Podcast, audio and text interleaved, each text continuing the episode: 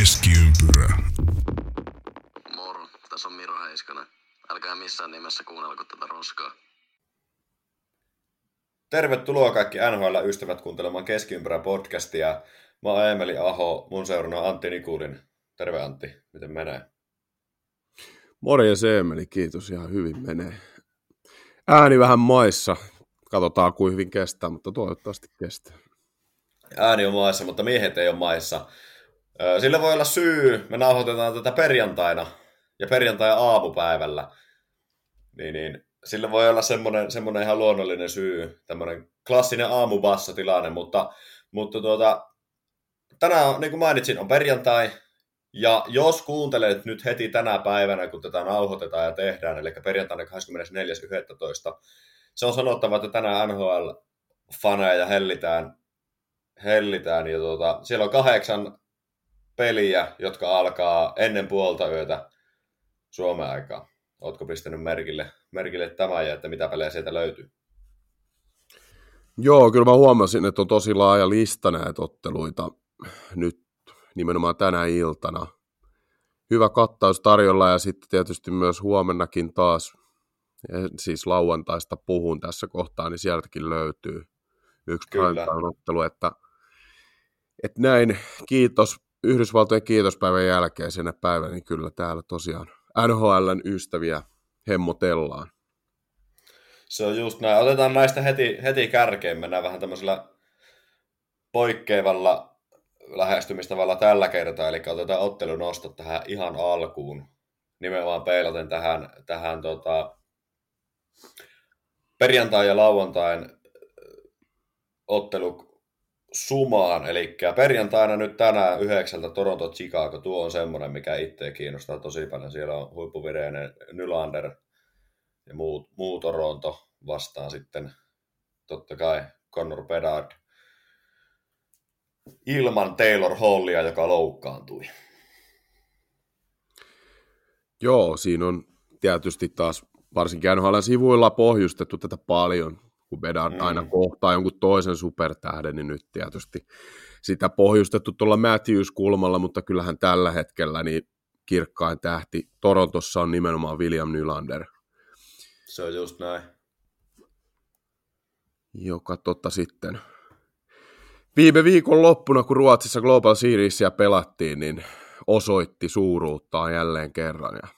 Ja on jatkanut pisteputkeankin, josta me on tässä puhuttu. Kyllä. Ja sen verran itse voisin tuosta ottelunostoista tarttua, että myös huomenna, eli lauantaina 25. päivä, niin ensimmäinen ottelu, joka pelataan, Boston New York Rangers. Siinä on todella mielenkiintoinen. Kärkikamppailu idästä. Kyllä.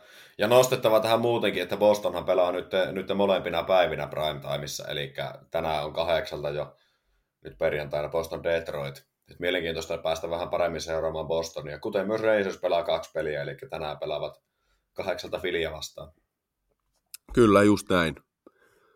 Ja Kyllä. Otetaan nyt vielä sen verran vähän pidemmällekin tuonne viikkoon, niin itse asiassa meillä maanantai-tiistai välisenä yönä Suomen aikaa, niin Tampa Bay, joka on ollut ainakin tehokkaassa vireessä pelaajansa johdolla, niin kohtaa Colorado Avalanchen, että siinä on mielenkiintoinen kohtaaminen myös. Kyllä. Ja mä nostan vastavuoroisesti tiistai-keskiviikko yöltä tämmöisen kun Toronto, Florida, mielenkiintoinen peli. Ja sitten hetki pieni, kun minä löydän sen täältä.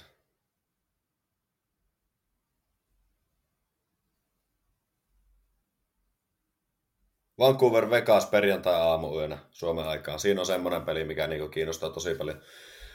Joutui vähän hakea, kun en nyt ulkoa muistanut, että oliko se lauantai-aamuna vai perjantaina, mutta perjantai-aamuna Vancouver Vegas, siinä on semmoinen tosi mielenkiintoinen peli, eli Tyynenmeren divisionan kärkimatsi, ja päästään vähän näkemään, että miten se Vancouverin lento kantaa Vegasia vastaan. Kyllä. Kyllä. Mennäänkö uutisiin kuitenkin tästä? Lähdetään nyt tähän niin kuin normaalimpaan rytmitykseen. Vai kerrotaanko kuuntelijoille, että mistä meillä niin kuin tällä viikolla on tarkoitus puhua? No voidaan jo ilman muuta ilmoittaa, eli kuten on jo verkkolehdessäkin tai verkkolehti jutussa viime viikolla lupailtu, niin kuulijatoivetta taas toteutetaan. Eli tämän jakson pääteemana meillä listataan tämmöisiä englanninkielinen termi unsung heroes, eli kääntyy sitten suomeksi niin kuin näkymättömät sankarit, eli joka joukkueesta on nostettu yksi pelaaja, no myönnettäköön, että joissain tapauksissa ehkä kaksi, kun on vähän vaikeudellut päättää, kumpi sen valokeilan enemmän ansaitsee, mutta joka tapauksessa niin jokaisesta joukkueesta nostetaan vähän tämmöisiä tutkan alla meneviä kavereita, jotka ei nauti sitä suurinta huomioon, mutta tekee taas paljon voittavia asioita joukkueen eteen. Näinpä. Tämä oli erittäin mielenkiintoinen listaus kaikille. Tätä pystyy niin kuin lähestyä, tämä on silleen kiva tehdä, että tämä pystyy vähän niin kuin lähestyä useista eri kulmasta. Eli sä pystyt heittämään joku pistetehtailija sinne, joka ei ehkä saa ansaitsemansa huomiota. Eli periaatteessa aliarvostettu, mutta sä pystyt myös heittämään joku neloskentän jyrään sinne, joka niin kuin suurin piirtein nimeä edes välttämättä kaikki ei tiedä. Joo, se on just näin. Toi on todella hyvä pointti. Me itsekin sitten mietin, että miten sitä lähestyisin, mutta siihen tuonnempana kerrotaan kyllä, sitten. Kyllä, kyllä. Itse tulee vedetty aika intuitiolla tässä tämä sen verran paljastan jo nyt. Mutta mennään uutisiin. Mennään uutisiin. NHL:stä kantautui erittäin ikäviä uutisia, mielenkiintoisia uutisia, surullisia uutisia siinä mielessä. Eli Boston Bruinsin Milan Lucic pidätetty, epäilty kotiväkivalta, ja siitä nyt on kaikennäköisiä kirjoituksia sitten ollut, että mitä siellä on tapahtunut,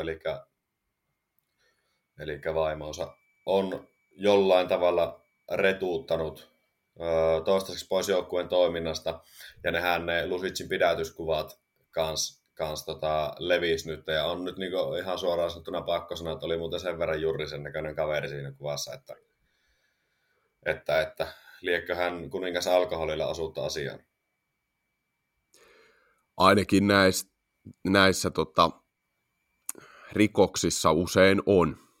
Etten tietenkään tästä tapauksesta siihen en voi ottaa kantaa, en tiedäkään, mutta kyllähän se näin usein menee, että kotiväkivallan taustalla on sitten joku päihteet. Ja tässähän, mitä nyt näin, näitä ainakin spekulaatioita, että mistä tässä olisi ollut kyse, niin olisi ilmeisesti riita syntynyt jostain puhelimesta. Eli puhelin on ollut hävyksissä ja siitä on lähtenyt riita. Ja sitten tilanne kärjistynyt oikein kunnolla ja ilmeisesti sitten hän on ainakin joidenkin raporttien mukaan sitten tukistanut vaimoa ja niin edelleen. Että. Kyllä, just näin. Ja tämä on vähän silleen niin kuin... Niin, sano vaan. Niin meinasin vaan sanoa, että tässähän oli myös semmoinen, että sitten luin että Lucicillahan oli aiemmin tämmöinen epäselvä tapaus. Joo, myös. Just näin. Että oli silloin aikanaan joku hysteerinen nainen, jonka perässä hän juoksi ja sitten oli poliisi pysäyttänyt ja muuta ja hän oli silloin kimpaantunut, että kaikki oli ihan kunnossa, että miksi häntä mistään epäillään eikä tiedetä edes kuka hän on ja näin edelleen. Kyllä, just näin. Tämä on silleen niin hämmentävää tietyllä tavalla. Olen itse yhden haastattelun Lucicilta ottanut viime kevään MM-kisoista. Joo. No toki se oli finaalin jälkeen ja silleen niin hyvät fiilikset noin muuten, mutta tuli semmoinen tosi positiivinen kuva siitä että oli semmoinen aika lämpimän oloinen kaveri silleen siinä haastattelussa. Mm. Ja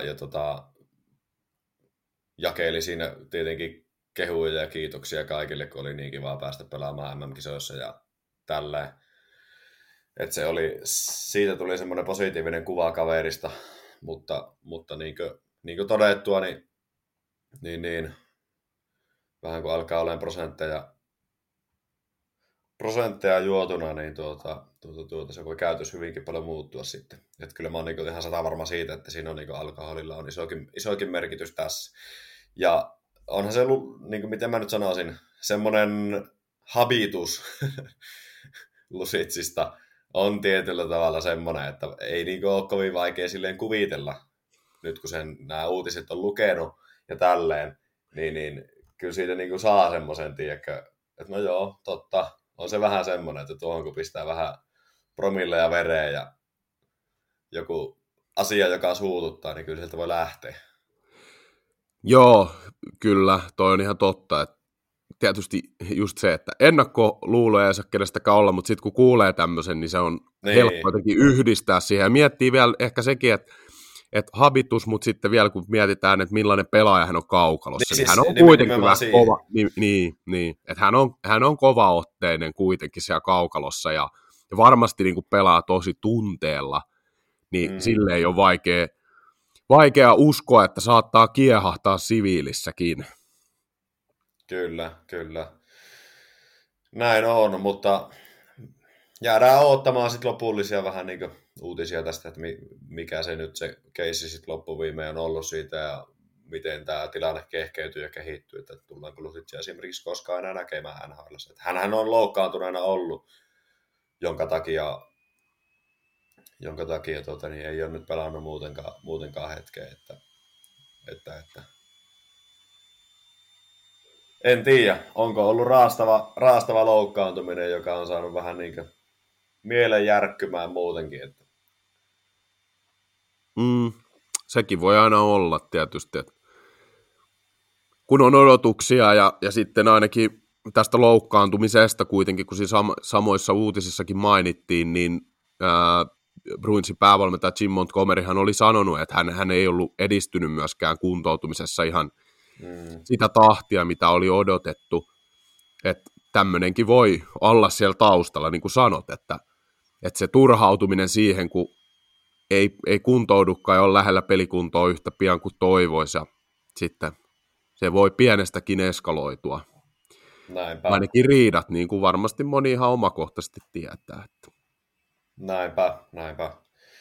Sitten muita uutisia.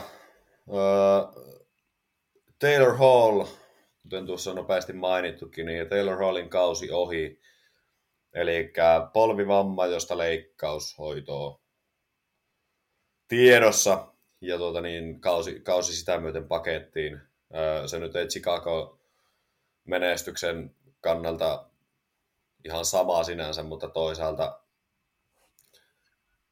miten sinne puki sanoisi, Connor Bedardille aidut kaveri, joka pystyy luoda sitä peliä kunnolla, joutuu nyt jäämään sitten sivuun, eli vähän kapuloita Pedardi rattaisi tietyllä tavalla. Joo, no hänestä tulee entistä yksinäisempi tähti, mutta hän saa nyt totutella siihen rooliinsa, että mitä se on ollut. Että yhden miehen joukkueen lainausmerkeissä ja hänestä sitä johtotähtiä odotetaan, niin siinä on sitä taas sitä ruutua sitten hänelle. Että. Kyllä, näin on todellakin. Tuleeko muita uutisia mieleen tässä kohtaa? Me ei nyt tuohon mitään mahdottoman suuria uutisia nyt ei viime viikolta ollut. Siellä on niinkö nostettuna, että Vasilevskin paluu alkaa olla jo lähellä ja niin poispäin. Patrik Laineen penkitystä ja katsomakomennusta sun muuta, mutta ne on jo niin monessa eri jutussa käsitelty. Vai haluatko pureutua tuohon Laineeseen? Voidaan me siitä nyt tietenkin oma tuomiomme antaa.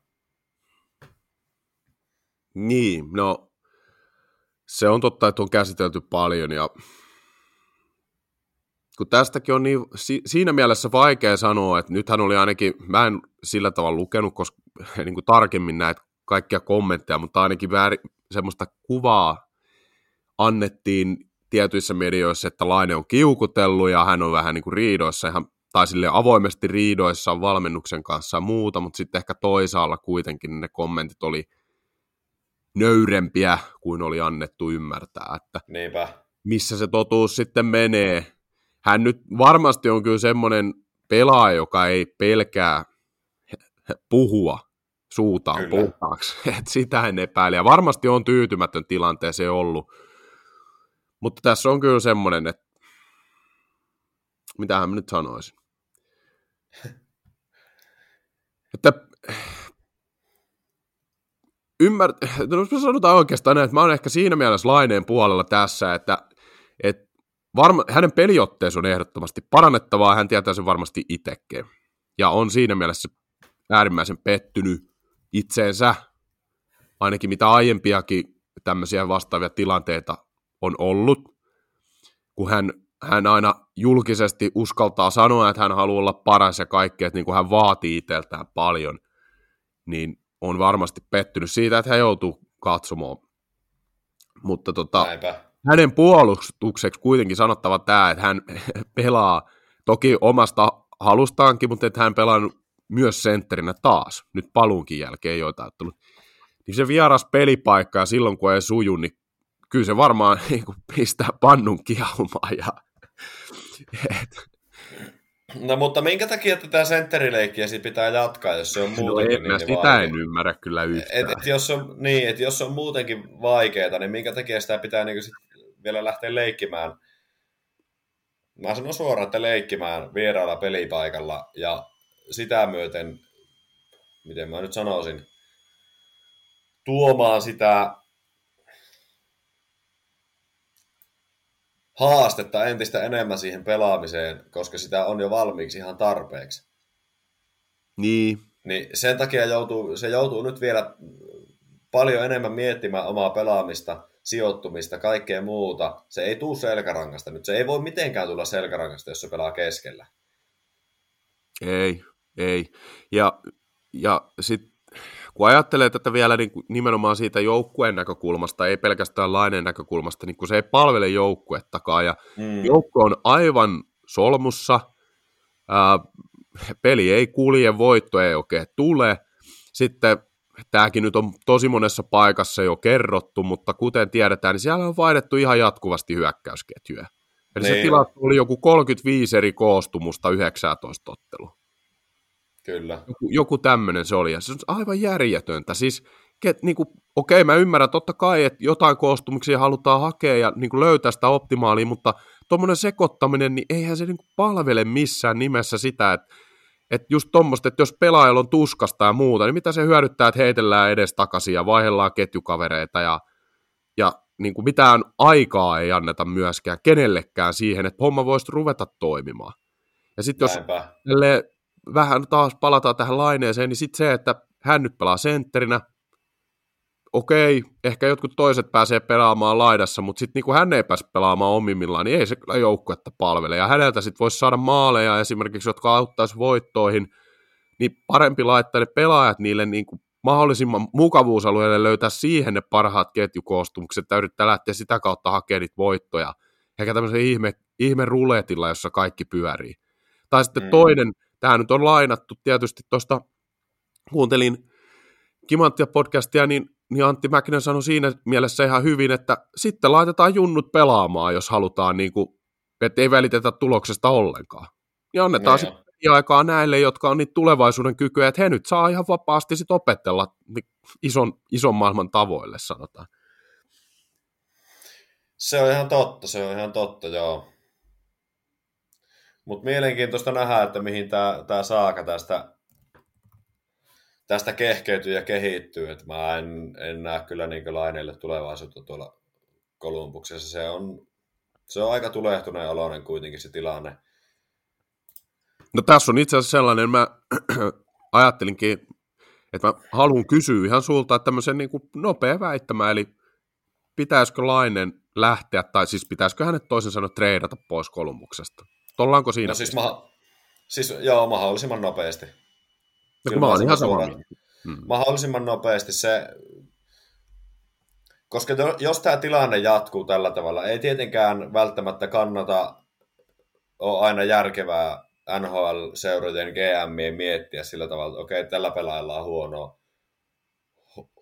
huono vaihe tällä hetkellä, että kaupataan äkkiä se pois, että saataisiin ees jotain siitä, mutta jotenkin tällä hetkellä mä en näe mitään ulospääsyä tuosta tilanteesta. Jotenkin tuo Columbus, se ei vaan se homma toimi tuolla. Laine ei pääse samanlaiseen semmoiseen rooliin siellä, mihin se niinkö pelaajaprofiili on tehty. Eli ei se, miten mä nyt sanoisin tämän? Laine tarvii ympärilleen toimivan paletin, jossa se pääsee siihen syöttötuoliin. Patrik Laine tarvitsee syöttötuoli ollakseen laadukas NHL-pelaaja, joka pystyy tekemään tulosta. Joo, hän on siis täsmäase. Se nyt on periaatteessa alusta tiedetty, mutta sitä nyt on haluttu myös kokeilla, ja nyt se on nähty viimeistään, että hän ei ole niin kuin tämmöinen yksinäinen johtotähti joukkueeseen, joka pystyy kantamaan sitä koko organisaation joukkuetta, niin kuin ihan kaikki parhaimmat pelaajat pystyy, mutta hän on täydellinen täsmäase sitten oikeaan ympäristöön, niin sieltä tulee, kyllä sieltä ne 40 maalia saa yli sit oikeassa paikassa. Kyllä. Se on juurikin näin. Mutta se siitä. Se siitä vaahtoamisesta. Joo. No mietitään tähän tämmöinen potentiaalinen skenaario.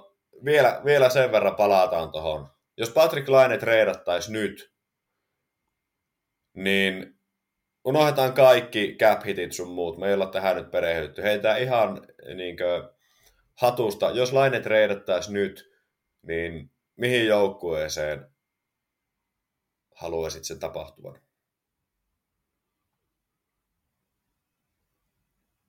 No jos haluaisi, no kyllä mä sanoisin ihan suoraan tämä suomalaisten unelma oli Florida. Barkovin viereen. Vaikea olla eri mieltä. Mä sanoisin kanssa ehkä Florida, mutta toinen, joka silleen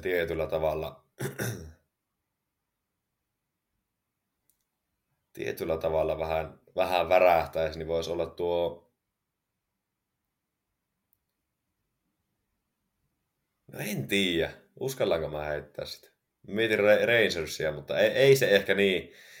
Ei se ehkä sinne.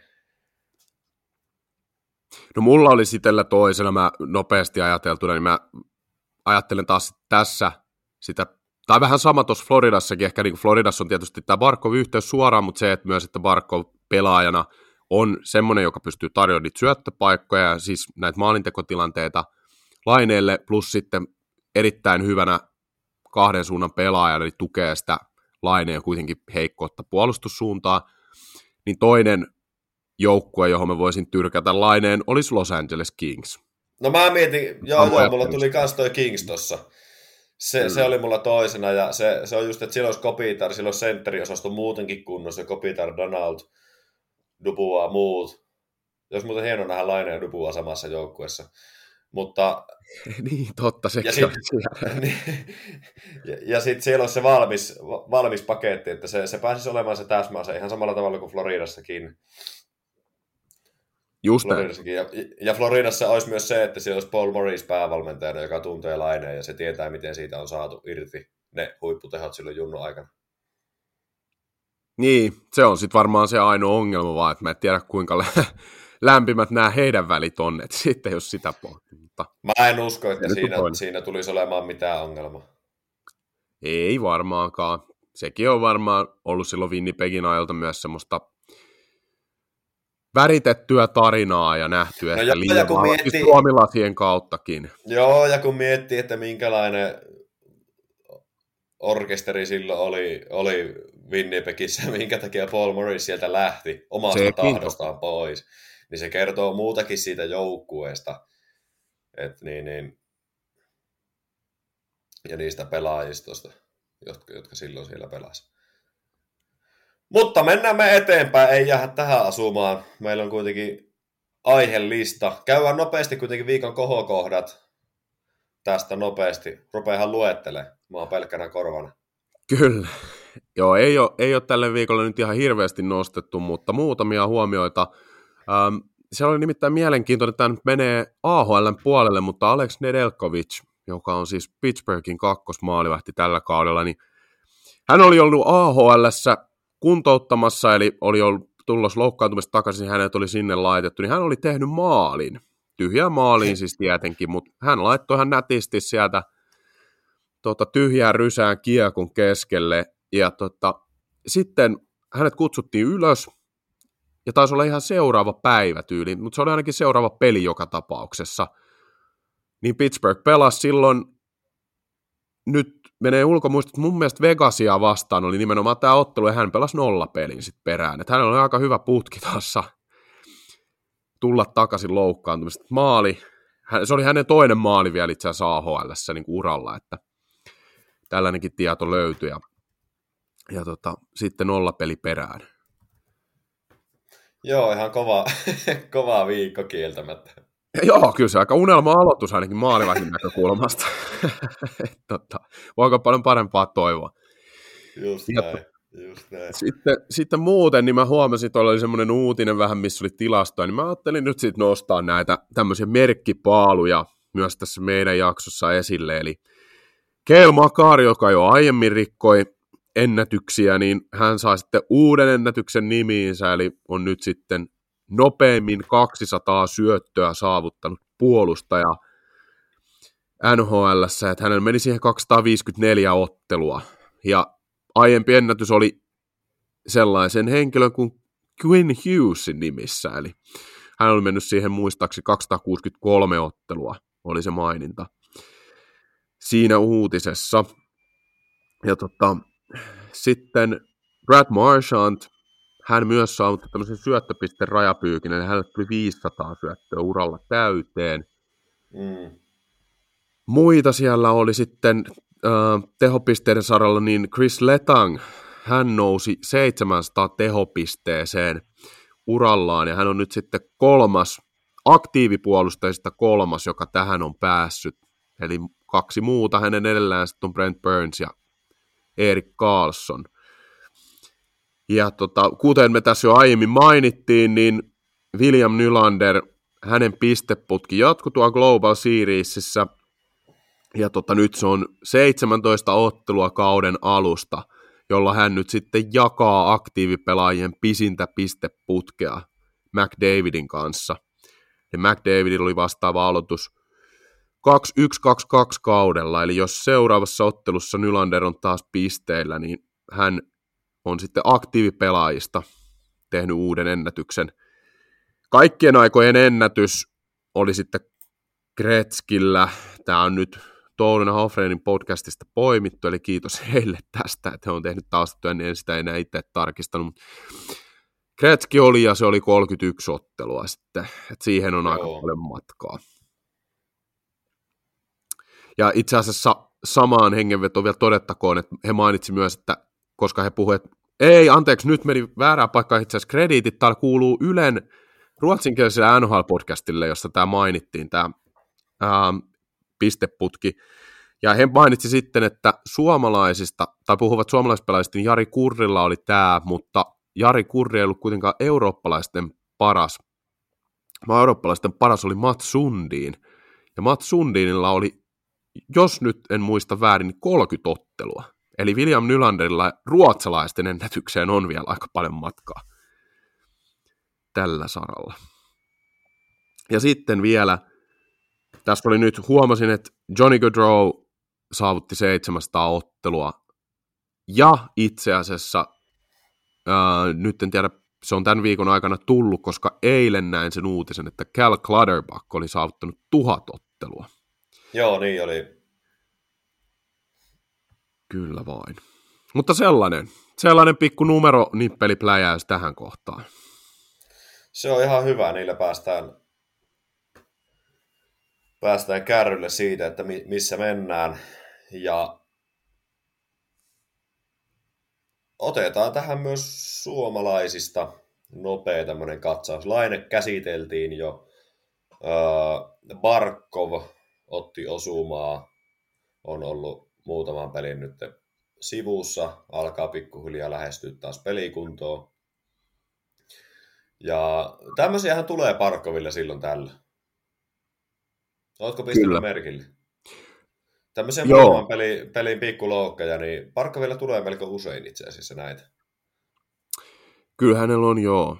Että niitä on kyllä viime vuosinahan se on parantunut, että kyllä hänellä on tullut täysiäkin kausia jopa, mutta on ollut kyllä niitä uran varrella. Just tämmöisiä kyllä yksittäisten pelien poissaoloja, siis että muutama peli pois ja sitten taas... Niin jo, kyllä. pakko katsoa tästä nyt, että miten... No ei, siis Barkovin edellinen täyskausi on kaudelta 18-19, ja se on hänen ainut täyskautensa. Eli lähdetään luettelemaan ottelumäärät kaudesta 13-14, kun oli ensimmäinen, on sekin jo ryökälle pelannut pitkään tuolla, 10. kausi ensi vuonna. Mutta niin 13-14 kaudella 54 peliä, sitten 71, sitten 66, sitten 61, sitten 79, sitten tämä 82 peliä, jossa tuli tämä 96 pistettä, sitten 66, 50 seuraavana vuotena, sitten 67, sitten 68, ja nyt on 3 peliä missannut tällä kaudella. Kyllä siellä on aika paljon jäänyt matseja välistä.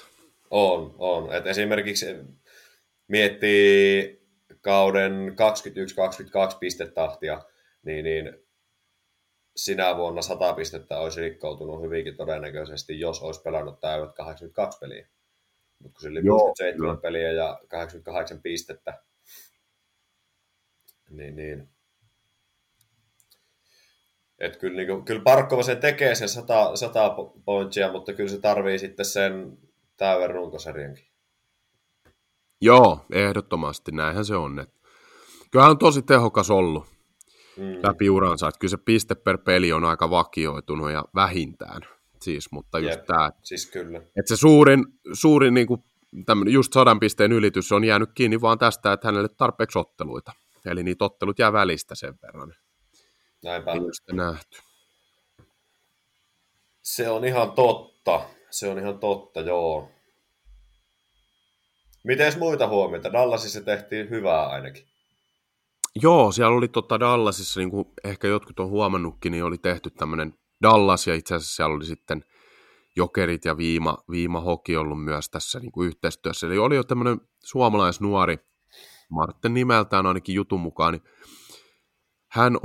hänellä on niin kuin joku näkösairaus, hän on niin kuin näkölähtemässä. Ja hänet oli sitten lennätetty Suomesta perheensä kanssa Dallasiin, ja hän pääsi katsomaan NHL-ottelua ja muuta, mutta tähän sisältyikin sitten semmoinen pieni yllätys vielä, että hän pääsi sinne joukkueen koppiin, suomalaispelaajat hänet esitteli, Heiskanen etunenä sitten muille, ja hän pääsi seuraamaan aamujäitä ja muuta, ja sitten myös pääsi itsekin laittaa hokkarit jalkaa ja laukomaan muutamat kiekot siellä muiden NHL-tähtien seurassa.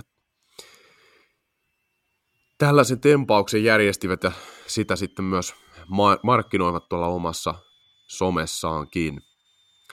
Tämä hieno teko kyllä.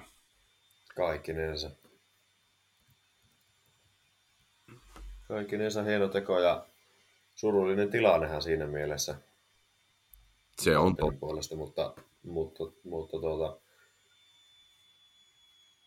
jos jotain positiivista, niin tässä sitä nyt myös hänelle sitten. Tuleeko muita suomalaisnostoja mieleen? Mä voisin ainakin yhden hamman nostaa tästä. Niko Mikkolasta kuoriutui maalintekijä. Teki 2 maalia siinä yhdessä pelissä Edmontonia vastaan ja jatko Edmontonin kuritusta. Eli siellä painetaan taas 3 ottelun tappioputkessa. Joo, no Mikkola on kyllä semmoinen, mä myös näin, mun mielestä taisi olla vielä kyseinen ottelu, että hän oli siellä aika hanakasti maalipaikoilla, ja taisi olla seuraava ottelu, kunhan se oli, no, mutta joku kuitenkin, niin hän oli kyllä jo aika, on tietysti tottu silleen jo aiemminkin uralta, että hän on rohkeasti kyllä lähtee tukemaan silloin, kun mahdollisuus on hyökkäyksiä, ja saattaa olla, että tulee just tämmöisiä, että 2-1 ja sitten siellä on Niko Mikkola toisena jonkun hyökkäjän kanssa, että näitä tulee, niin. Mutta on hieno nähdä kyllä, että hänellä on kyllä hyvä kausi ollut Floridassa tähän saakka. Kyllä. Se on ihan totta, joo. Mennäänkö eteenpäin tuohon seuraavaan osioon, eli nyt tähän pääpihviin, eli joka joukkueen unsung hero, eli näkymätön sankari, työmyyrä, puurtaja, aliarvostettu pelaaja. Se voi olla mikä tahansa näistä. Haluatko jollain tavalla vielä pohjustaa, että millä perustein olet pelaajia tänne valinnut, vai ruvetaanko käymään läpi ja nopeat perustelut sitten aina kyseisen pelaajan kohdalla? No voi ehkä pienet perustelut antaa pelaajankin kohdalla, mutta mä sanon ihan tähän näihin omiin joukkueisiin, joista nyt nostan näitä pelaajia, niin nämä kyseiset pelaajat tässä mulla ainakin kantavana teemana oli paljon se, että pelaaja on tämmöinen siinä mielessä just näkymätön, eli ei ole niinkään tehopelaaja, joka välttämättä ottaa tehopisteitä niin paljon, mutta on sitten taas tekee niitä tärkeitä asioita joukkueelle, eli mun valinnoissa korostui laukausten blokkaaminen, alivoimapelaaminen, jos oli keskusyökkä, niin heillä aloitukset, sitten puolustajilla. Taas, vielä enemmän korostuu tietysti laukausten blokkaaminen ja just tämä alivoima-aika, sitten myös totta kai katsoi vielä edistyneistä tilastoista sitten ihan, että myös, että minkälaista maalia odottamaan he tuottaa siis yksilönä ja minkälaisia Fenwick- ja korsilukuja heillä on. Eli kyllä niin kuin lähes poikkeuksetta, niin nämä pelaajat oli myös hyviä niissä korsiluvuissa, tai näissä edistyneissä tilastoissa yleensä, ja tuottivat yllättävän hyvin maali odottamaakin, vaikka ei välttämättä ole niin tehokkaita. Ja näkyvät pistesarakkeessa niin paljon. Mutta tässä nämä niin keskeinen kantava teema mun valinnoissa. Joo, lähdetään käymään joukkueelta läpi, ja niin kuin sanottu, niin me tehtiin tämä sillä tavalla, että jaettiin joukkueet puoliksi. Eli Antti ilmoittaa 16 joukkueelta ja mä taas 16 joukkueelta oman pelaajan tästä. Aloitetaan Anaheim Ducks. Kyllä vain, eli mennään aakkosjärjestyksessä, niin Anaheim Ducksista lähdetään liikkeelle, ja tämä oli aika selkeä mulle valita, eli Frank Vatrano ansaitsee mun mielestä ehdottomasti tämän. Nyt hän on toki päässyt myös pinnalle, kuten tarkkaan seuraavat tietää, eli häneltä on tullut tehoja, on tullut pari hattutemppuja, näin, että hän on saanut sitä valokeilaa, mutta hän on myös sen lisäksi paljon muuta, että taklas aika ahkerasti, siellä oli laukausten blokkaamista, ja tosiaan nyt hän niin kuin saa tämmöistä palkintoa tästä sitten näiden tehojen myötä tällä kaudella, että tätä oli niin kuin ollut jo aiemmillakin kausilla hänellä, että on vahvaa tekemistä, ja näkyy myös sitten plus-miinus sarakkeja, että on hyvin tärkeä pelaaja tällä hetkellä Anaheimissa, tällä hänen tuottavuudella, monella saralla. Näin on. Arizona Coyotes seuraavana. Mulla on tämmöinen pelaaja kuin Nick Bjugstad kaivettuna tänne. Vaikuttaa tietenkin myös se, että Bjugstad on tänä vuonna tehnyt pisteitä huomattavasti enemmän kuin aikaisemmilla kausilla. Eli viime vuonna teki yhteensä 29 pistettä NHL:ssä. Nyt on tällä hetkellä noin tuommoisen 50-60 pisteen vauhissa. Mutta se ei ole ainut peruste. Ottaa aloituksia hyvin, pelaa hyvin alivoimaa. Just tämmöistä raastamista. Se on sitä, mitä Arizona kaipaa, koska siellä ei kauheasti loppuviimein sitten ole niitä raastajia. Niin. Bjugstad on hyvä semmoinen. Joo. No seuraava joukkue, Boston Bruins. Sieltä myös tämmöinen näkymätön raastaja, Derek Forward. Hän pelaa tietysti puolustajana, mutta just ei näy sen takia, koska ei pelaa suurimpia minuutteja, mutta pelaa siis kuitenkin paljon, saa todella paljon alivoimavastuuta ja näitä samoja teemoja, blokkaa laukauksia ja ei nyt ole sitten se pistetuottoisin puolustaja, mutta tämmöisiä tarvitaan joka joukkueessa. Nämä on niitä kun on vaikka mainostettu sitä Vegasin puolustusta ja muuta, niin tämmöisiä tavallaan tutkan alla meneviä takuuvarmoja suorittajia. Ja se on Bostoninkin puolustuksen niin kuin kokonaisuudessa se vahvuus, ja forward on iso osa sitä koko paletti. Kyllä, se on näin. Mulla on Buffalo sitten seuraavana. Mä oon pitkään tässä nyt miettinyt, mä en vieläkään oikeastaan päättänyt, että otanko mä täältä kumman pelaaja, eli mulla on Casey Middlestad ja Henri Jokiharju tähän otettuna, mutta kyllä mä niinku pikkusen valitettavasti ehkä käännyn siihen Casey Middlestadin puolelle, koska hän on nyt tänä vuonna saanut pikkusen enemmän hanoja auki, mutta ei ole kauheasti ollut silti huomion keskipisteenä. Eli hän on nyt tehnyt 19 peli 15 pistettä. Ja on kaiken kaikkiaan ollut nyt ensimmäistä kertaa urallaan myös sitten niin plusmerkkinen pelaaja NHL, eli aika lailla miinuspitoista se on ollut, ja nyt varsinaisesti mitään miinusparonitoimintaa, mutta se iso kuva on pikkuhiljaa kääntymässä myös plussalle sieltä. Joo. Ja jatketaan eteenpäin, niin Calgary Flames sitten seuraavana, ja siinä meni niin tasaiseksi, että mä en kyllä pystynyt ihan kunnolla valintaa tekemään, mutta sanotaan nyt, että ehkä hiuskarvan edellä tässä nyt on Mikael Backlund, joka on siis joukkueen nykyinen kapteeni. Erittäin tärkeä siis aloittaa järkyttävän määrän omassa joukkueessaan, on vielä yli 50% aloittaja, pelaa todella paljon alivoimaa, tekee myös pisteitä siinä sivussa, ei niin paljoa kuin ihan kärkikaverit, mutta tekee myös pisteitä, ja sitten on myös hyvä kiekon riistoissa ja näin, että on kyllä just tämmöinen niin kuin oikein esimerkillinen kapteeni, kun tilastojakin katsoo, eli tekee jokaista asiaa ja tekee niitä kyllä laadulla, että tämmöisiä joukkuekaverit arvostaa paljon.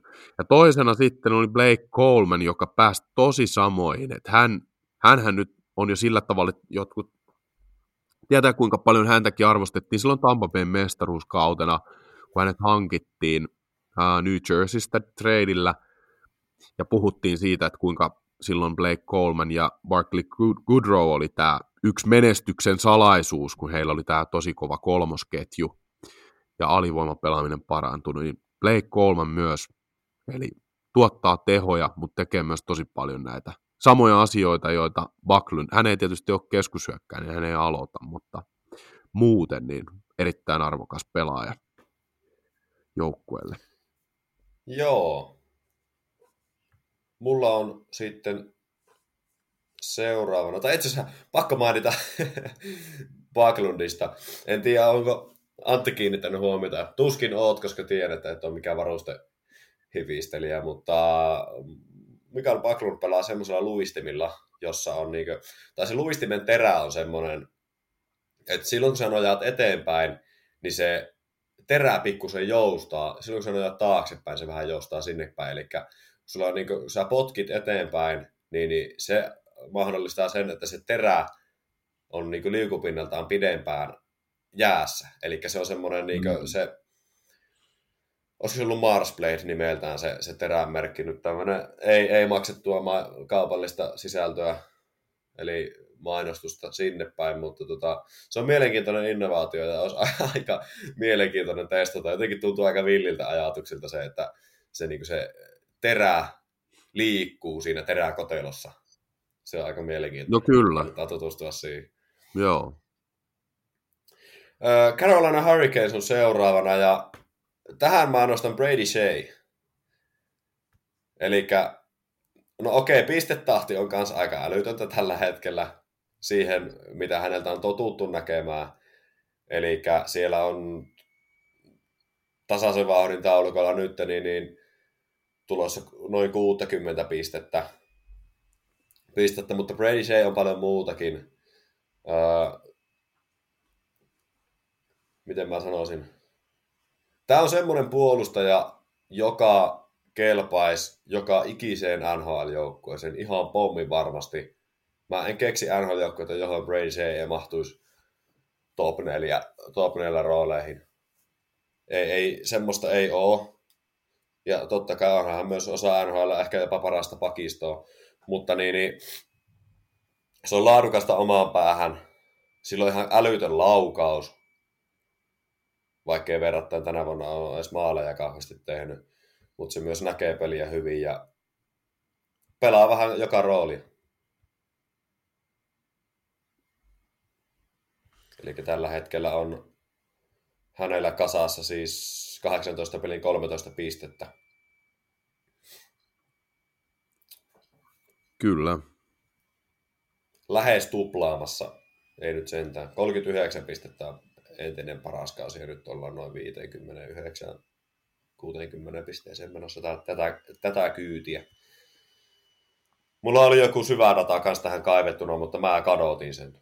Olen pahoillani, en löyä sitä nyt. Mennään eteenpäin ja siihen kiinni. Se on homma.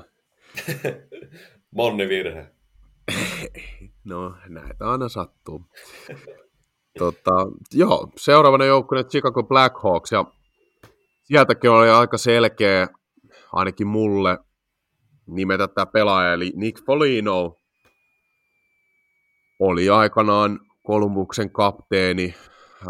Hänet hankittiin siirtotakarajalla tai kaupattiin silloin ja muuta. Ja syykin oli se, että hän on alaketjuihin, niin kuin kolmosketjuun, niin todella varma suorittaja ja esimerkillinen pelaaja.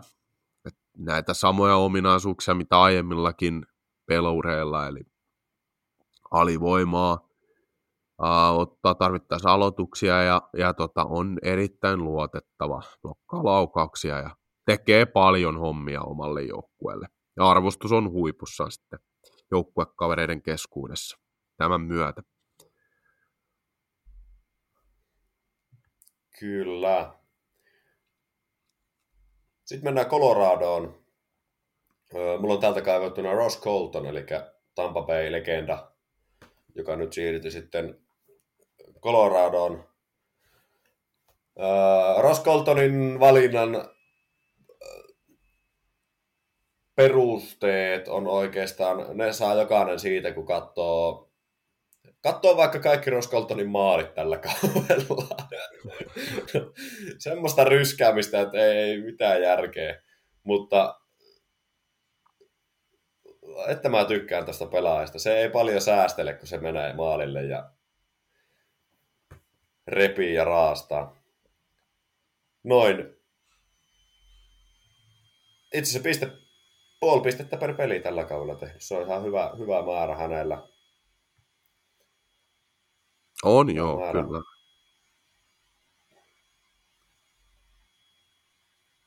Sitten seuraaviin. Joo. Listaa eteenpäin, niin Columbus Blue Jackets tulee aakkosjärjestyksessä seuraavana. Löytyykö sieltä ketään? No kyllä sieltä löytyy, joo. Ja todettakoon vielä tähän se, että mä oon omissa valinnoissani myös katsonut sitten useamman kauden ajalta, ainakin syvän datan tilastoja, niin sieltä kyllä ihan selvästi erottuu Sean Corrali. Joo, se on ihan totta. Äärimmäisen tärkeä alaketjun pelaaja. Joukkueen parhaita aloittajia ensinnäkin. Ainoa, missä mä, nyt ei ole kyllä itse asiassa esillä tilastoa, niin en mene vähän ulkomuistista muistaakseni. Ainoa, missä niin kuin hänellä aloitusprosentti oli huonompi, oli alivoimalla, mutta se nyt on ymmärrettävä, että se ei ollut ihan yli 50, mutta muuten niin yli 50% aloittaja luo maali odottamaa ja tuo myös kiekonhallinta ja muuta, että on kyllä äärimmäisen tärkeä pelaaja tuommoisia alaketjuja. Hänkin on tämmöinen pelaaja, joka hyvin moneen joukkueeseen, niin melkein uskaltaisi sanoa, että kaikki joukkueet ottaisi hänet, jos hän on saatavilla. Ei nyt tarkoita, että hän automaattisesti on semmoinen, että ensimmäisenä valittaisi kolmosketjun sentteri, vaikka Sean Corrali ilman muuta, mutta siis kelpaisi jokaiseen joukkueeseen, että siitä ei ole niin kuin kahta kysymystä. Se on ihan totta, joo. Dallas Stars, täälläkin oltiin aika kahden vaiheelle. Tekisi mieli Suomilasien kautta valita Esa Lindell tähän, Mutta mä en voi väistää Maso Marchmenttia tässä kohtaa. Eli Marchment on tämä valinta pohjautuu täysin maaliodottamiin. Ja siihen myös, että niitä pisteitä on onnistuttu tekemään. Mutta on Ice Expected Goals prosentuaalisesti 63,4. Se on Tyler Seguinin jälkeen Dallasin paras. Ja kuitenkin, mikä se Marchmentin rooli on, niin se ei ole lähtökohtaisesti se hyökkäyspään rooli. Niin tykkään siitä. Aloituksia ottaa myös 50-pinnaisesti, eli riittävästi. Ja niin, vaikkei sentteri olekaan, mutta taitaa myös tämmöisen vastuullisen omaan pään peliinkin. Jää aikaa keskimäärin 14 ja rapiat, eli se kertoo paljon siitä Marchmentin roolista, mitä hän tekee. Näin se on. Jos ei enempää perusteluita hänen valinnasta, niin siirrytään Detroit Red Wingsiin, ja sieltäkin löytyy sitten loppujen lopuksi aika selkeä nimi, eli Jake Wallman, ja hänellä yksi tilasto, joka erityisesti nousi esille, niin oli laukausten blokkaaminen. Hän oli ylivoimainen ykkönen omassa joukkueessaan tässä, ja sen lisäksi niin paljon alivoimavastuuta, se kertoo aina puolustajan tärkeydestä. Että hänkään ei pisteillä juhli, mutta on tämmöinen isokokoinen vahva raataja puolustuksessa. Ja sitä kautta kyllä hyödyllinen, todella hyödyllinen omalle joukkueelle. Kyllä vain. Edmonton Oilers. Jack Hyman. Peruste on se, että Hyman on tällä hetkellä ainoa, joka pelaa tasollaan. Ja myös kantaa niinku vastuuta. Ja Hyman on tehnyt maaleja semmoisille hetkille, kun Edmonton niitä tarvii. Ja niin kuin sanottua, niin oikeastaan ainoana pelaajana on kyennyt tähän. Se on valinnan peruste tässä kohtaa. Joo, ja hänhän on sitten, niin kuin sen verran tähän vielä haluan itsekin kommentoida, että hänhän on aiemmilla kausillakin osoittanut just, että kuinka hän tekee sitä repimistä ja raastamista näissä tulosketjuissa, että siellä maalin edussa taistelemassa kakkoskiakoista ja muuta ja karvaamassa ja kulmissa ja kaikkea, että on kyllä erittäin arvokas taitopelaajien rinnalla. Nimenomaan. Mutta sitten Florida Panthers ja sielläkin niin kaksi nimeä pakko nostaa, eli ensimmäisenä niin halusin vetää jo ihan kotiin päin, mutta tähän on myös perusteet, eli Eetu Luostarinen menee tutkan alla vieläkin Suomessa, toki tällä kaudella ei ole ihan niin säkenöivästi lähtenyt tai mennyt, kun viime kaudella esimerkiksi meni, hän pelasi tosi hyvän kauden, mutta on erittäin tärkeä pelaaja, tämmöinen niin kuin itse asiassa tätä kuvaa hyvin se, että Paul Mauricehan erinäisten lähteiden mukaan oli silloin viime keväänä sanonut, että Eetu Luostarinen on hänelle semmoinen liimapelaaja. Eli hänet voi laittaa ketjun kuin ketjuun, hän parantaa sen ketjun pelaamista, joka kertoo just paljon, tai mikä kertoo paljon hänestä pelaajana ja mitä hän tuo jäälle. Eli pelaa alivoimalla tietysti omassa tuolla joukkueessaan paljon ja sitten on vastuullinen molempiin suuntiin. Hän pystyy tekemään hyökkäyspäässä tehoja, mutta myös puolustuspäässä saa kiekoriistoja ja näin, että on laadukas. Mutta sitten kun yritin jopa jättää pois, niin on silti pakko mainita. Eli Dimitri Kulikov toisena. Hänet tiedetään siis silleen, että kun hän on tullut, niin hänen on kohdistunut kovat odotukset ja sitten viime vuosina taas on mennyt tämmöiseen tavallaan 6-7 pakki rooliin monissa joukkueissa ja vaihtanut organisaatiokin aika tiuhaan, mutta äärimmäisen arvokas. Siis hänkin luutii tuolla niin kuin pienempiä minuutteja toki, mutta niitä todella hyvällä tasolla. Ja tällä kaudella itse asiassa Floridassa oli sitten myös pisteitäkin tullut noin puoli pistettä per pelitahdilla. Mm. Nyt menee ulkomuistista, koska ei ole tässä auki, mutta noin, sitä luokkaa se suunnilleen on. No ehkä ei ollut varmaan ihan noin paljon, mutta siis kuitenkin, että hän oli tullut ihan hyvin pisteitäkin siihen rooliin nähden, mikä hänellä on, että ei häneltä niitä hirveästi odoteta. Mutta että todella varma suorittaja ja oikein niin kuin ideaalipakki tämmöiseen 6-7 rooliin, jos on saatavilla. Et vaikka on joukkueet vaihtunut, niin kertoo kuitenkin myös sitä, että kysyntää löytyy aina vuodesta toiseen hänelle. Kyllä. Los Angeles Kings. Mulla on 2 pelaajaa taas tästä. Ollaan vähän niinkö kahden vaiheella on nuori puolustaja Jonas Bench. Ja tää pohjautuu maaliodottamiin. Eli hän on tällä hetkellä Kingsin paras maaliodottama kauman kanssa. 70,1 pinnaa jääajalla keskimäärin. Oliko jotain 15 minuutin luokkaa, tuosta se selviää 14.30, joo, kyllä.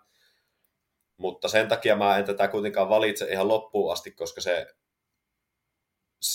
pistemääriä ei ole realisoitunut tarpeeksi hyvin. Tähän otan hampaaton ruotsalainen Carl Grundström. Siinä on muuten semmoinen pelaaja, joka niinkö stereotyyppinen nelosketjun pelaaja. Tykkään ihan hulluna. Mitä itse sanot Carl Grundströmistä? No mun on pakko sanoa, että mulla on mennyt tuhtkanalle. Mä en ole kiinnittänyt huomioon häneen erityisen. Siis suosittelen katsomaan ja vähän seuraamaan ja kiinnittämään huomiota. Taklaa ihan älyttömän paljon. Karvaa, puolustaa laadukkaasti. Et se on keskimäärin 10 minuuttia pelannut ottelua kohti. Sillä on 37 taklausta. NHL:stä 36 eniten. Se nyt on niin kuin noilla pelimäärillä aika hyvä määrä. Ja kun siellä kuitenkin kärjessä on tämmöistä pelaajaa kuin Evander Kane, jotka pelaa enemmän. Noin keskimäärin Ratko Kudas sun muuta. Tykkään tosi paljon. 17 peliä, 6+1 tehnyt siihen. Ja +6 tällä hetkellä. Se on aika kiitettävä saldo kyllä. On. Katsotaanpa huvikseen. Hetki pieni. Kadotin tuosta niin kaivan sen legendaarisen Elite Prospectsin tasaisen vauhdin taulukon, koska noita maaleja Grundström on tehnyt nyt ihan. Siinä on varmaan aika hyvä lukema kauden päätteeksi, jos tuota tahtia jatkaa. Siellä ollaan noin 30 maalin vauhdissa tällä hetkellä, että ei paha. Pitäisi noita syöttöjä, että kun siellä on 5 syöttöpistettä tätä tahtia tulossa koko kauden mitassa, niin pari syöttöä kun siihen kaveriksi, niin näyttäisi oikein kivalta. No en mä tiedä, kyllä se on aika hieno rivi myös, jos se olisi 30+5 kauden päätteeksi. Nöylit alaketjussa, niin kyllä se on aika komea. Kieltämättä. Sitten eteenpäin. Kyllä, eli Minnesota Wild seuraavana, ja täälläkin niin 2 nimeä nyt nostettavaa esiin, eli jo aiemmassa jaksossa puolustajan kohdalla mainittu Jonas Brodin, joka on heidän tärkein ainakin vielä toistaiseksi, mä uskaltaisin päättää tärkein puolustaja, eli tilanteessa kun tilanteessa jäälle peliaika todella korkea, jotain 24 minuuttia illassa helposti. Silloin kerroinkin enemmän perusteluita, että hän on myös valmentajien unelma, luottopeluri, vastustajan parhaita vastaan laittaa jäälle. Ja sitten toinen, niin Joel Eriksson Ek. Eli tämä on nyt vähän semmoinen, siinä mielessä mä mietin myös tätä, että voiko nostaa sama kuin ehkä Jonas Brodin tavallaan, että he on joukkueidensa kärkipelaajia, eli periaatteessa heidän ei pitäisi olla mitään angsang hiroja siinä mielessä, että kaikkihan pitäisi tehdä heidät, mutta sitten he ehkä kuitenkaan on niminä niin tuttuja sillä tavalla, että kun he ei ole semmoisia supertähtiä, että Minnesotassa niin kuitenkin Kirill Kaprizov esimerkiksi nyt varastaa tätä roolia selvästi. Niin Eriksson Eekillä myös, että hän on kärkiketjun keskushyökkääjä, ottaa aloituksia, pelaa monessa tilanteessa, pelaa paljon ja sitten tuottaa hyvin pisteitä myös siinä sivussa. Et siinä mielessä menee ehkä ison massan tutkan alla kuitenkin. Et ei saa semmoista ansaitsemaansa arvostusta ja huomiota ehkä, vaikka tosiaan siellä kärkiketjuissa pelaa. Kyllä. Montreal Canadiens seuraavana. Täältä mun tekisi mieli nostaa Michael Pesetta. En tiedä, miten lausutaan kaverin nimi, mutta vähän mä nauroin, kun mä katsoin näitä tilastoja. Siellä ollaan niin kuin keskimäärin painettu peliä kohden jääaikaa 7.51. Ja toi taklausmäärä siihen nähen. 7.51 muistetaan nyt. Vajaa 8 minuuttia pelannut per peli. Sillä on 50 taklausta, 10 eniten koko sarjassa. Se on ihan sairas lukema, mutta nyt sitten herää kysymys siitä, että tekeekö se mitään muuta. Niin, onko se tämmöinen... tekeekö se mitään muuta kuin pelkästään taklaa, niin se jopa liikaa mun mielestä se määrä tossa. Mutta ei vaan, löytyi sitten tämmöinen pelaaja, joka tuohon on pakko nostaa, eli nuori puolustaja Kaiden Gouli, en tiedä taas tämänkään kanssa, että miten tämä mainitaan. Ikää 21 vuotta kaverilla. Pelaa nyt niin käytännössä toista kauttaan NHL:ssä. 15 peliä nyt pelannut. Siellä on 7 tehopistettä, mutta se mikä Kaiden Goulin nostaa tälle rivistölle täältä, niin ne on maaliodottamat. Ja nyt nimenomaan tämä jakauma, miten se jakautuu prosentuaalisesti hänen ollessa jäällä. Tosta tulee lukema.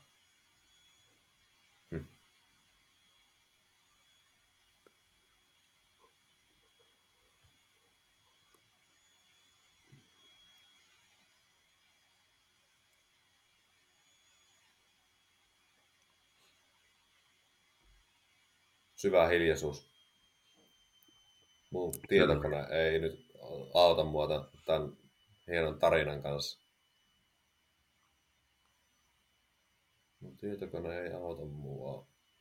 Hetki pieni.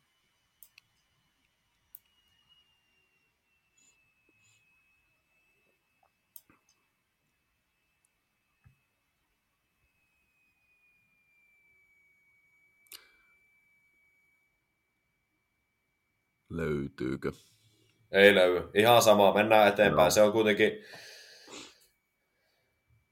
Se on kuitenkin ollut mulle positiivinen yllätys, ja siitä ei kauheasti olla puhuttu Suomen päässä. Kanadassa siitä jonkun verran vaahdotaan, kun on seurannut,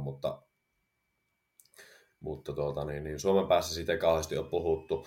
No sen mä nostan tässä, mikä pistää silmään, kun ylipäätänsä katsoo tätä, näitä tilastorivejä Montrealin osalta, siellä on nämä tehokkaimmat pelaajat, niin siellä on, kun katsoo plus-miinusta, niin siellä ollaan -6, -9, -5, -5, -11, -2.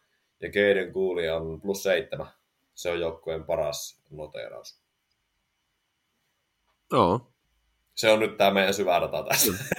No ei, mutta kyllä sekin on yksi mittari, ja kyllä mäkin näissä katsoin, että vaikka sitä on kritisoidaan mittarina, mutta... Ei, mutta puolustaja, kyllä. Siitä on pakko katsoa pakin kohdalla. On, ilman muuta. Mutta seuraava joukkue, se Nashville Predators, niin sieltä on nostettava Colton Sissons esiin. Hänkin taas tämmöisiä alemman ketjun tärkeitä joukkueelle ansiokkaita pelaajia. Tämä on aika samoja perusteita kuin aiemmissakin pelaajissa ja yleensä näissä mun valinnoissa, niin en nyt sen enempää ehkä lähde enää tähän listaamaan lisää perusteita. Saadaan tämä pitkä lista myös käsiteltyä. Päästään maaliin tässä. Mulla on New Jersey Devils, siellä on Erik Haula. mulla kaivettuna, eli Erik Haula tekee semmoista työtä, mitä Devils kaipaa tällä hetkellä paljon. Jep. Jos ei sen enempää Haula. Meidän on pakko vaan nyt tässä vaiheessa vähän kiristää tahtia, niin sillä en perustele enempää. Joo, tämä on pitkä lista. Että sinällään olisi, mielellään antaisi pelaajista tarkempiakin perusteluita, mutta kun 32 joukkuetta on yhteensä, niin tämä nyt menee vähän enemmän luetteloinniksi tällä kertaa. Mutta New York Islanders seuraavana, ja siellä nostan kaksi nimeä esiin, eli toinen on hyvin tunnettu Casey Seekas. Tiedetään siis tästä heidän nelosketjusta, joka on sillä tavalla saanut paljon huomiota osakseen tässä vuosien varrella, mutta tosiaan on äärimmäisen tärkeä osa tätä kokonaisuutta ja sitten myös luo maali odottamaan hyvin. Se oli myös yksi nostettava esiin tässä, ja Scott Mayfield toisena, eli puolustaja sitten, joka luutii siellä takuu varmasti. Siinä on kyllä hyvä pelaaja. Mayfield sitten toisena. Mayfield kyllä jää aina vähän niin kuin taustalle tuolla, sitä ei kauheasti puhuta. Joo, just näin. Kun siellä on Bullock, Pelek ja sitten Mayfield on vähän niin kuin se kolmas siellä. Se on ihan totta, se jää aina vähän taustalle sieltä.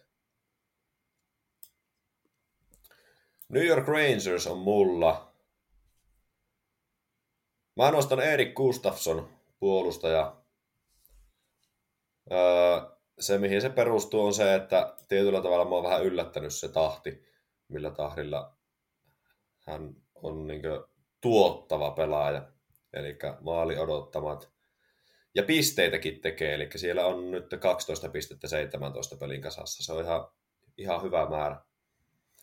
Ja plussaakin on kasassa hyvin. Blokattuja vetoja näitä mä en nyt tähän saanut kaivettua. Eikä tarvikaan. Ei ole välttämättä. Seuraava joukkue, Ottawa Senators. Sieltäkin nyt en osannut oikeastaan valita, niin sinällään kaksi pelaajaa. Artem Chub ja Travis Hamonic, molemmat niin aika sillä tavalla hyvin samassa kastissa. Eli alivoimavastuuta tulee. Hamonicilla varsinkin paljon, ja Hamonicilla oli joukkueesta eniten blokattuja laukauksia.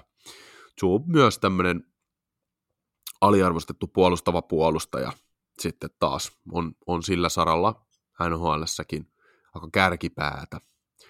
Ansaitsevat tulla mainituiksi tässä. Näin on. Sitten mennään Philadelphia Flyersin tässä kohtaa. Täältä löytyy aika paljon semmoisia jyystäjiä. Tämä on John Tortorella näköinen joukkue ihan niin kuin kieltämättä. Tämä on ehkä vaikein joukkue näistä oli valita tämä. Mutta kyllä mä otan Travis Sanheimin tähän. Se on pistemäärä tässä kohtaa, mikä Travis Sanheimin mulle tähän tuo. Eli astunut niihin saappaisiin periaatteessa, mitkä Provorovilta vapautu. Siellä on keskimäärin jääaikaa yli 25 minuuttia per ottelu, 19 peliä 16 pistettä. Sitä mä en voi sivuuttaa tässä kohtaa. Ja maali odottamankin kanssa ollaan niin kuin plussalla. Joo, hän on ollut tosi tehokas kyllä. Sitten se kilpailija, eli Pittsburgh Penguins, sieltä nyt poikkeuksellisesti itse asiassa meni niin hankalaksi, että nostan kolme nimeä esiin. Lars Eller, äärimmäisen tärkeä aloittajana ja alivoimapelaajana joukkueelle. Toinen, joka tekee vastaavaa, mutta puolustuspäässä äärimmäisen tärkeä Ryan Graves, joka blokkaa laukauksia ja pelaa alivoimaa. Tuottaa siinä sivussa myös tehopisteitä, mutta on tärkeää. Ja sitten vielä kolmantena, niin Brian Rust. Joo. Pelaa kärkiketjussa, tuottaa aika paljon tehopisteitä, mutta ei todellakaan saa huomiota sattuneesta syystä tässä joukkueessa, kun siellä on tietenkin suurempia tähtiä, niin jää siinä rinnalla sitten. Aika vähälle huomiolle, mutta on äärimmäisen hyvä pelaaja.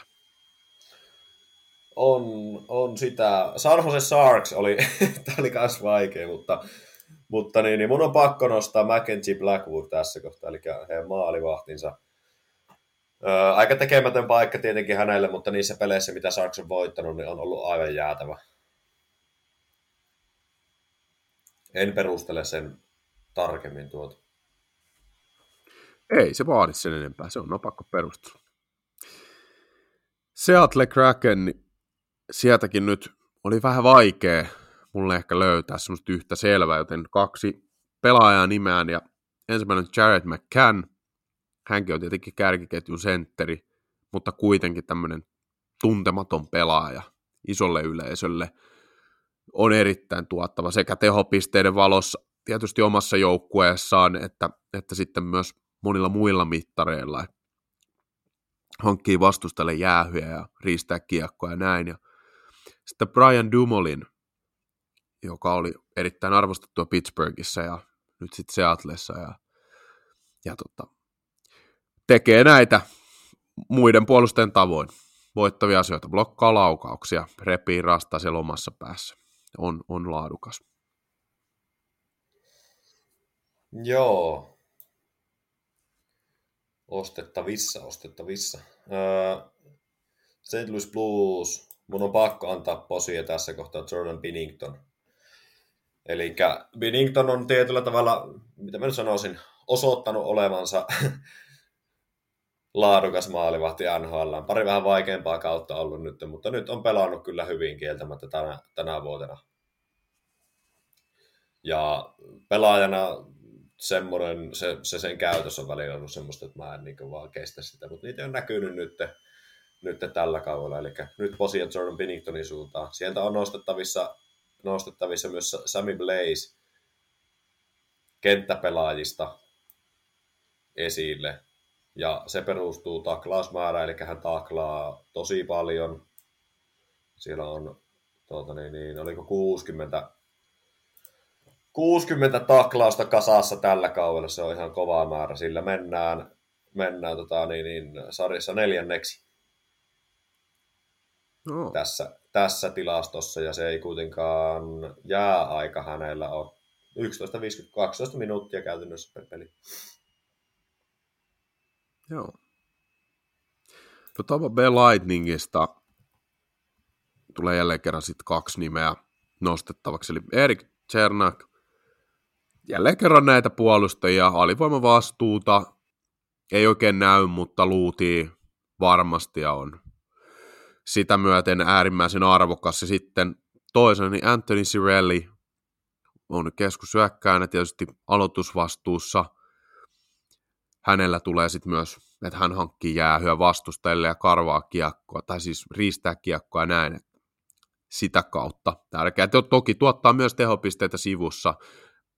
On vähän tietysti kritisoitu siitä, että tuottaako tarpeeksi ehkä rooliin nähden, mutta mä näen, että kyllä hän on silti tosi arvokas, että ne tehopisteet on sitten ehkä vähän sivuseikka siinä mielessä, siihen mitä hän nykyisellään tuottaa. Eli ainakaan itselle nyt näytä silleen, että tai totta kai ideaalitilanteessa voisi tehdä enemmän tehoja, mutta tavallaan niin kuin mun mielestä tuottaa tarpeeksi joukkueelleen tällä hetkellä. Jep. Sitten tulee Toronto seuraavana tässä kohtaa. Täältä kanssa löytyy muutamakin vaihtoehto. Siellä on TJ Brodya ja tämmöistä, mutta mulla mahtaa tässä kohtaa nyt kääntyä mun listaus hyökkääjään Kalle Järnkruk. Kalle Järnkruk ja sitten tämä sanoppa nyt sen kaverin nimi, kun nyt ei se mulla ole tuossa listauksessa esillä. Matthew Knies, nuori äijä. Matthew Knies on ne on erilaisia pelaajia, että mä en sen takia lähde vertailemaan heitä keskenään, mutta Matthew Knies on silleen hyvä, että se tuo sitä sekundaariscoringia tonne. Mutta silti mä valitsen Kalle Järnkruukin, koska hän on kuitenkin sitten se pohjaketjujen pelaaja, kenet Toronto tarvii ja on pelannut hyvin. Tehnyt myös pisteitä ihan ok tahti, että siellä ollaan noin vähän yli puoli pistettä per matsi ja jää aikaa semmoinen reilu vartti per peli. Joo, ton olisin itsekin maininnut, jos et olisi sitä nostanut, eli Järnkruukilla tosiaan vielä niin kuin toi alaketjujen tehokkuus, niin on kyllä hyvällä tasolla. Kyllä. Sitten Vancouver Canucks, niin sieltä nostetaan Tyler Myers. Erottuu kyllä kentällä koon puolesta. On vaikea jäädä huomaamatta, mutta ehkä sitten ne, mitä hän tekee siellä, niin saattaa mennä ohi. Joka tilanteessa mukana, ja varsinkin alivoimalla blokkaa laukauksia, on ulottuva, niin pystyy sitä kautta puolustamaan. Ansaitsee tulla mainituksi, ja oli joukkueessa aika selvä. Ehkä toisena harkitsin Pius Suteria, joka on tullut uutena sisään. Hänellä sitten vahvuutena oli alivoiman pelaaminen ja aloitukset, mutta Myers ehkä vielä menee hänenkin edelle. Ansaitsee. Kyllä. Vegas Golden Knights, täältä ihan ehdottomasti nostettava Braden McNabb. Blokattuja laukauksia eniten tällä kaudella NHL:ssä yhdessä Jacob Trouban kanssa 61 kappaletta. Pelattuja pelejä McNabbilla 20, eli se on ihan hyvä tahti per ottelu, eli per pelaamaansa 60 minuuttia kohti. Siellä ollaan blokattu noin 9 laukausta, eli usea per ilta. Ja aikaa hänellä on siellä keskimäärin ollut 20 paremmalla puolella ja kirkkaasti. No ei tällä kaudella, että se 20 ja 10 sekuntia on keskimäärin. Semmoista perusluutimista. Joo, mutta hyvä nosto kyllä. Äärimmäisen hyvä nosto. Samaa mieltä siitä. No Washington Capitals, kun viimeisiä viedään, niin siellä Nick Jensen on tämä. Heillä sitten tämmöinen, eli puolustuspelin taitaja voisi sanoa. Ihan NHL:n eliittiä tällä saralla. Pelaa todella paljon alivoimalla. Kertoo just siitä luottamuksesta. Hänellä nyt tehopisteitä ei sitten ihan hirveästi tule. Että se on se ehkä se isoin miinus, mutta muuten todella tärkeä. Sitten toinen, pikkasen ehkä niin kuin näissä elementeissä jäi, mutta Martin Fehervari, mutta hänellä on sitten ollut myös ainakin jaksoja, kun hän on ollut myös tehokas. Ei nyt ole siis yhä edelleenkään mikään pistelinko hänkään puolustajana, mutta on tullut jaksoja, jolloin hän on ollut tehokas. Sitten hän pystyy pikkasen paremmin kuin Jensen tuomaan tehoja sitten. Mutta muuten samoja avuja löytyy myös häneltä. Joo, ja viimeisenä Winnipeg Jets. Nostan Brendan Dillon, joukkueesta eniten taklauksia, kolmanneksi eniten blokattuja laukauksia. Hyvä puolustuspään puolustaja, joka on myös sitten ihan ok tämmöinen avaava pelaaja myös, että se ei ihan puinen se silmä on myöskään sitten hyökkäyspäähän lähdettäessä. Sillä on 7 pistettä plus 6 kasassa 18 peliä. Ihan ok tahti. Hyvä perusluuta. Dylan DeMelo on toinen ja Neil Pionk myös. Et siinä on Pionk on enemmän hyökkäyspään pelaaja. Dylan DeMelo on taas enemmän puolustavan pään pelaaja. Näin näistä puolustajista. Winnipegistä pystyy nostamaan monta. Sieltä siihen voisi nostaa Mason Appletonin, siihen voisi nostaa Alex Iafallon. Adam Lauri nyt tietenkin. Täältä löytyy monta, mutta mä menen Brendan Dillonilla tossa, koska eniten joukkueesta tosiaan niitä blokattuja taklauksia ja Ja sitten kolmanneksi niiden blokattuja laukauksia. Jös. Päästiin loputtoman pitkä lista maaliin. Kyllä. Sitten enää viikon tähdistö seuraavana jäljellä. Mä voin luetella omaani tästä heti kaikki kolme. Vai mennäänkö sijaa kerrallaan? No, mä laitan kaikki kolme. Kolmostähti William Nylander omistaa koko NHL, omistaa ABC Areenan, omistaa Toronto Maple Leafsin, tekee mitä haluaa. Kakkostähtenä Valeri Nitsuskin latoo maaleja, tehopisteitä ja ykkösenä Cale Makar. Sama perustelu kuin edellisellä. Joo. Mulle ei hirveästi poikkea, eli yksi nimi vaihtoi vähän sijoitus, eli mulla kolmantena Cam Talbot, hän on ollut jo pidempään, siis sen arvoinen, että hän olisi voinut tulla mainituksi, mutta taas kerran 2 peliä, 2 voittoa, kovin tilastoin, 96,7, voin vielä varmistaa tuossa, katon oikein, joo, ja päästet maalit 1, ja tässä oli vastassa ollut Florida ainakin toisessa ottelussa, ja mä voin vielä katsoa, mikä toinen oli. Että ei mitään niin kuin, myöskään heikkoja joukkoja. St. Louis oli se toinen joukko, jota vastaan tämä hyvä torjuntavire jatkunut. Sitten William Nylander, summasit sen hyvin. Huikea viikonloppu Ruotsissa ja ei siitä sen enempää. Ja ykkösenä Cale Makar, siis 3 peliä 1+7, jos joku ei tiennyt. Ihan käsittämätöntä pistetahtia. On, se on juuri näin. Ottelunostot käytiinkin. Meillä rupeaa jakso olemaan pulkassa. Laittakaa palautetta tonne Spotifyn siihen kuuntelu, kun kuuntelee jakson, niin siinä on semmoinen kyselykenttä, mitä pidit tästä jaksosta. Sinne on tullut palautetta, sinne on tullut noottia meidän äänen laadusta. Minä nostan siitä käden ylös virheen merkissä. Nimittäin aikaisemmin siis kuinka Jannehän hoitanut on editoinnin tässä podcastissa, ja nyt kun hän väistyi taka-alalle, niin tuo editointivastuu jäi sitten meikäläisen harteille, ja voin kertoa, että mun niin osaaminen tämmöisissä asioissa, niin se ei niin kauhean vahva ole, mutta yritetään parantaa, ja mulla on, kiitos Kiesiläisen Leeville, niin nyt on tiettyjä vinkkejä saatu siihen hommaan tuohon editointipöydälle, niin toivotaan, että tässä jaksossa olisi jo pikkusen parempaa kuin mitä aikaisemmissa. Toivotaan jo näin. Parantaa ainakin siltä osin kuuntelukokemusta. Toivottavasti meidän jututkin paranee ja se kuuntelukokemus paranee siitäkin kautta. Kyllä siis se on fakta, että mikkien laatu ei ole myöskään mikään paras mahdollinen. Siinä olisi petrattavaa, mutta niin, kyllä siihen paljon tehtävissä tuolla editillä. Mutta toivotaan, että se nyt tuosta lähtee rullautumaan. Laittakaa muutenkin palautetta. Sähköpostit jatkoajan keskustelupalstalta löytyy myös tälle podcastille pyhitetty. Kansiosta itse asiassa pitäisi käydä lukemassa, nyt varmaan viikkoa en ole siinä käynyt. En tiedä, voi olla, että ei tullut mitään, tai voi olla, että on tullut. Sen näkee sitten, onko jotain loppukaneettia heittää.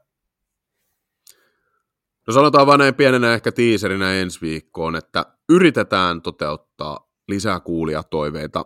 Ei voi julistaa vielä, koska ei voi luvata varmaksi, koska ei riipu pelkästään meistä, mutta yritetään saada yksi kuulijatoive järjestymään. Eli mielenkiintoinen aihe tulossa ja toivon mukaan vieras. Hyvä. Kiitos tästä ja palataan ensi viikolla. Ei muuta kuin oikein mukavaa viikonloppua ja kattokaa NR:ää ja viihtykää ja nauttikaa. Palataan morjes, hei!